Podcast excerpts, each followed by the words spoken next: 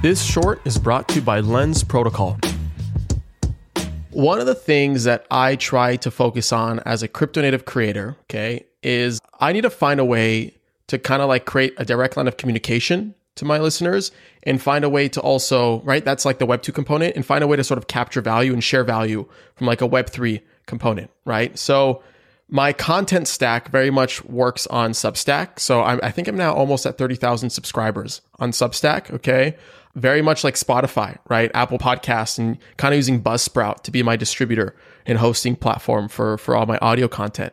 I also use YouTube, but I don't focus too much time on that. I just try to focus on like audio and, writing. So those are like my the, the, ways I kind of propagate messages, and I trust the Substack algorithms and the I guess Spotify and podcasting algorithms to sort of distribute my content accordingly.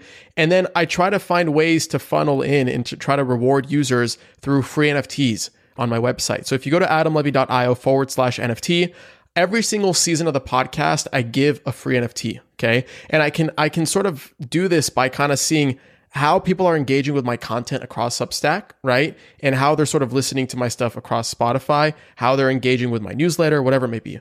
And I, I integrate this free NFT element because it's a cool way to sort of like capture engagement and reward the user for being a participant in a specific season along the way, right?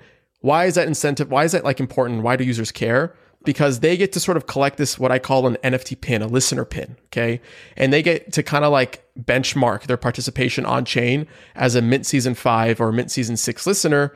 And then me on the other end, I can sort of like build my arsenal of content and distribution to reward these people accordingly. Right. So one thing that I give to my, my pin holders is I give out a, a selection of uh, additional content that's gated strictly for pin holders.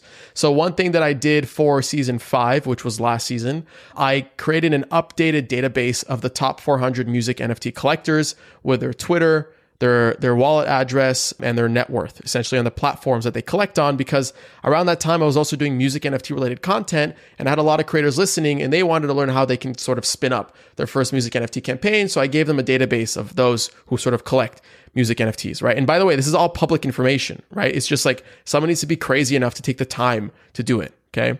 So another thing that I do is like more exclusive content. So I create like specific articles and blog posts, let's say on Mirror, and I gate them using Bonfire. Based off that, they can use their pin to access like something that I release is like the free NFT or the what was it called? The art of free NFTs. Basically breaking down like why free NFTs are like the Trojan horse and what you could do is essentially as a creator to benefit as well. I try to capture like email addresses as a creator, right? And also wallet addresses as a creator because that allows me to create better content and better experiences for my listeners. What's up, guys? Thank you for listening. If you've gotten this far, then you are a champ, and I owe you a free listener pin. Go to adamlevy.io forward slash NFT fill in your info, and I'll distribute the NFT towards the end of the season. By collecting your pin, you prove your contribution to the season and get exclusive access to content, allow lists, and more. So be sure to collect yours. Also, please make sure to rate and subscribe to the podcast wherever you're listening. This helps me out so much. And finally, hit me up on Twitter at LevyChain. I want to hear what you're building, the latest crowdfund you're trying to complete, or if you simply want to chat. I love talking about where crypto meets the creator economy, and it's no different if it's coming from you directly. So thanks again for your support. It means the world, and I'll see you on the next episode.